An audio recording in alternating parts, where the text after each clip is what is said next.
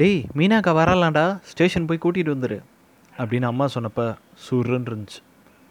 ஏம்மா night shoot வேலை முடிஞ்சு இப்போ தான் வந்து படுத்து தூங்குறேன். அதுக்குள்ளே அலைய சொல்கிறியே நான் சொல்கிறத கூட எங்கள் அம்மா காதில் வாங்கிக்கல. சண்டே தானடா போய் கூட்டிகிட்டு வந்துரு. பொறுமையாக தூங்கிக்கலாம் மீனாக்கா. என் வாழ்க்கையில் மறக்க முடியாதவங்க. என் பெரியம்மா பொண்ணு. அதை விட எனக்கு சிறந்த தோழி. என் அம்மாவோட நான் அவங்கக்கிட்ட தான் அதிகம் வளர்ந்தேன். மீனாக்கா ஊர்லேருந்து வந்தால் கண்டிப்பாக கிச்சா மாமாவை பற்றி கேட்பாளே. எப்படி கேட்காம இருப்பா? மானசீக காதல் அல்லவா அது? ஆனால் சொல்கிறதுக்கு தான் என்கிட்ட எந்த பதிலும் இல்லை. அவள் ஏன் இத்தனை வருஷம் கழிச்சு வரா? இப்படி பல குழப்பங்கள் என் மனசுக்குள்ளே இருந்துக்கிட்டே இருந்துச்சு. கல்யாணம் ஆகி அமெரிக்கா போனவ ரெண்டு குழந்தைங்க பிறந்தப்போ கூட இந்தியா வரல. ம். இங்கே வந்தால் கிச்சா மாமா நினைப்பு வந்துருமோன்னு பயமோ என்னவோ. கிச்சா மாமா. எங்கள் தெருவில் நாலு வீடு தள்ளி சவுண்ட் சர்வீஸ் கடை வச்சுருந்தார். எங்கள் ஊரில் எந்த ஃபங்க்ஷன்னாலும் அவரோட ஸ்பீக்கர் செட்டு அலற விடுவார். அதனாலேயோ என்னவோ எங்கள் வயசு பசங்களுக்கு அவர் ஒரு ஹீரோ மாதிரி. இப்படி எந்த வம்பு தும்புக்கும் போகாத எங்கள் கிச்சா மாமாவுக்கும் ஒரு சோதனை வந்துச்சு எங்கள் மீனாக்கா உருவத்தில். அப்போ எனக்கு பத்து வயசு இருக்கும்.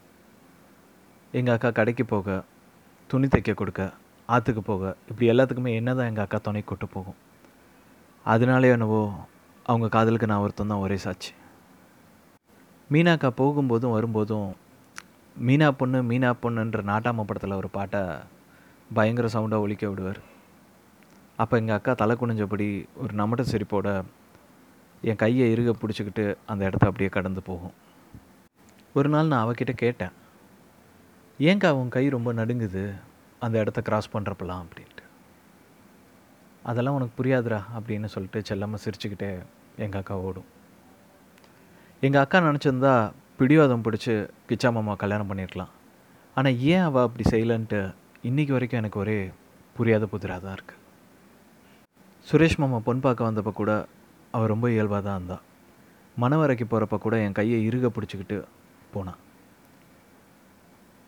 அப்போ கூட அவள் கையில் ஒரு நடுக்கம் தெரிஞ்சு. கடைசி வரை வீட்டில் தான் காதலை பற்றி சொல்லவே இல்லை.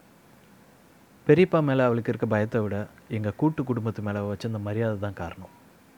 ம். எங்கள் எல்லாருக்கும் செல்ல தேவதில்ல அவள் மீனாக்கா கல்யாணமாகி போன மறுவாரம் எங்கள் ஊரில் கார்த்திகை தீப திருவிழா நடந்துச்சு.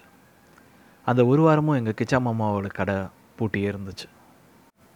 எங்கள் ஊர் காளி கோயிலில் கார்த்திகை தீப திருவிழாவை ரொம்ப பெரிய விழாவாக கொண்டாடுவாங்க. நானும் கொஞ்சம் எங்கள் மீனாக்காவை மறந்து சந்தோஷமாக பசங்க கூட விளையாடிட்டு இருந்தேன்.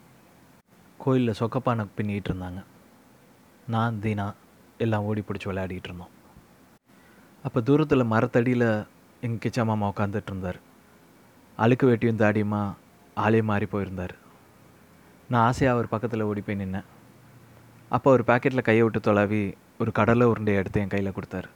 கொடுத்துட்டு இது உங்கள் மீனாக்காக்கு ரொம்ப பிடிக்கும்டா அப்படின்னு ஆசையாக சொன்னார். எங்கள் கிச்சா மாமா என்னடா விளையாடிட்டு இருக்கீங்க நானும் வரேன் என்னையும் சேர்த்துக்கோங்கன்னு அவர் கேட்டப்ப அவ்வளோ சந்தோஷமாக இருந்துச்சு. டே தீனா மாமா விளையாட வராங்களாண்டா? ஆட்டையால் சேர்த்துக்குவோம் அப்படின்னு சந்தோஷமாக சொன்னேன். தீனா போய் கண்ணை பொத்திக்கிட்டான் நான் ஒரு மரத்துக்கும் மதில் சுவருக்கும் நடுவில் போய் ஒளிஞ்சுக்கிட்டேன். அங்கே தூரக்கந்து பார்க்குறப்ப எங்கள் மாமா அந்த சொக்கப்பானையை திறந்து அதுக்குள்ளே போய் ஒளிஞ்சுக்கிட்டார். அந்த ஒரு செகண்ட் நினச்சேன். ச்சே செம்ம இடம்ல தீனாவால் அவரை கண்டே பிடிக்க முடியாது அப்படின்னு. உரிமை மேலே காதை பழக்க பெரியவங்கெல்லாம் பட்டாசு சத்தத்தோடு அந்த சுடலையை கொளுத்த போயிட்டுருந்தாங்க. அப்போ சின்ன பசங்களாம் உப்பு பொட்டில் எடுத்து தூக்கி போட்டுட்டு இருந்தாங்க அந்த நொடி. கிச்சா மாமா அப்படின்னு நான் கத்துனது தான் எனக்கு நினைவில் இருக்குது மயங்கி விழுந்துட்டேன். மூன்று நாள் கழித்து காய்ச்சல்லாம் போய் கண் விழித்து பார்த்தப்ப அங்கே எல்லாமே மாறி போயிருந்துச்சு. அந்த விஷயம் அப்படியே மறைக்கப்பட்டுருச்சுன்னு கொஞ்ச நாள் கழிச்சு தான் தெரிஞ்சுக்கிட்டேன். ஒரு வழியாக மீனாக்காவை ஸ்டேஷன்லேருந்து கூட்டிகிட்டு வந்துட்டேன். அந்த பத்து நாள் எப்படி போச்சுன்னே தெரில. அவள் கிச்சா மாமாவை பற்றி எதுவுமே கேட்கல கடைசியாக ஊருக்கு போக ரயில் ஏறும்போது நான் ஊருக்கு வந்துட்டு இருந்தபோது ஆப்போசிட் ட்ரெயினில் அவரை பார்த்தேன்டா அப்படின்னு ஆச்சரியமாக சொன்னான். நானும் யாருக்கா? அப்படின்னு ஆச்சரியமாக கேட்டேன். அவர் தான்டா உங்கள் கிச்சா மாமா ஆப்போசிட் ட்ரெயினில் கடலை சாப்பிட்டு போயிட்டு இருந்தார். அவர் நல்லா தான்டா இருக்கார் அவருக்கு எந்த பிரச்சனையும் இல்லை அப்படின்னு சொன்னான். அப்போ தான் ஒரு விஷயம் தெளிவாக புரிஞ்சுச்சு. எங்கள் மீனாக்காக்க எல்லா விஷயமும் தெரிஞ்சிருச்சு அப்படின்ட்டு. இருந்தாலும் அவள் எதுக்காக நடிக்கிறா? புரியலை. ஒருவேளை அவள் எனக்காக தான் நடிக்கிறாளோ அப்படின்னு நான் நினச்சப்ப என் கண்ணிலேருந்து தண்ணீர் வந்துச்சு. என் கண்ணை தொடச்சிட்டு நான் பார்த்தப்ப ரயில் கொஞ்சம் கொஞ்சமாக மறைய தொடங்குச்சு. கிச்சா மாமா மீனாக்கா. என்றைக்குமே என் நினைவில் இருப்பாங்க.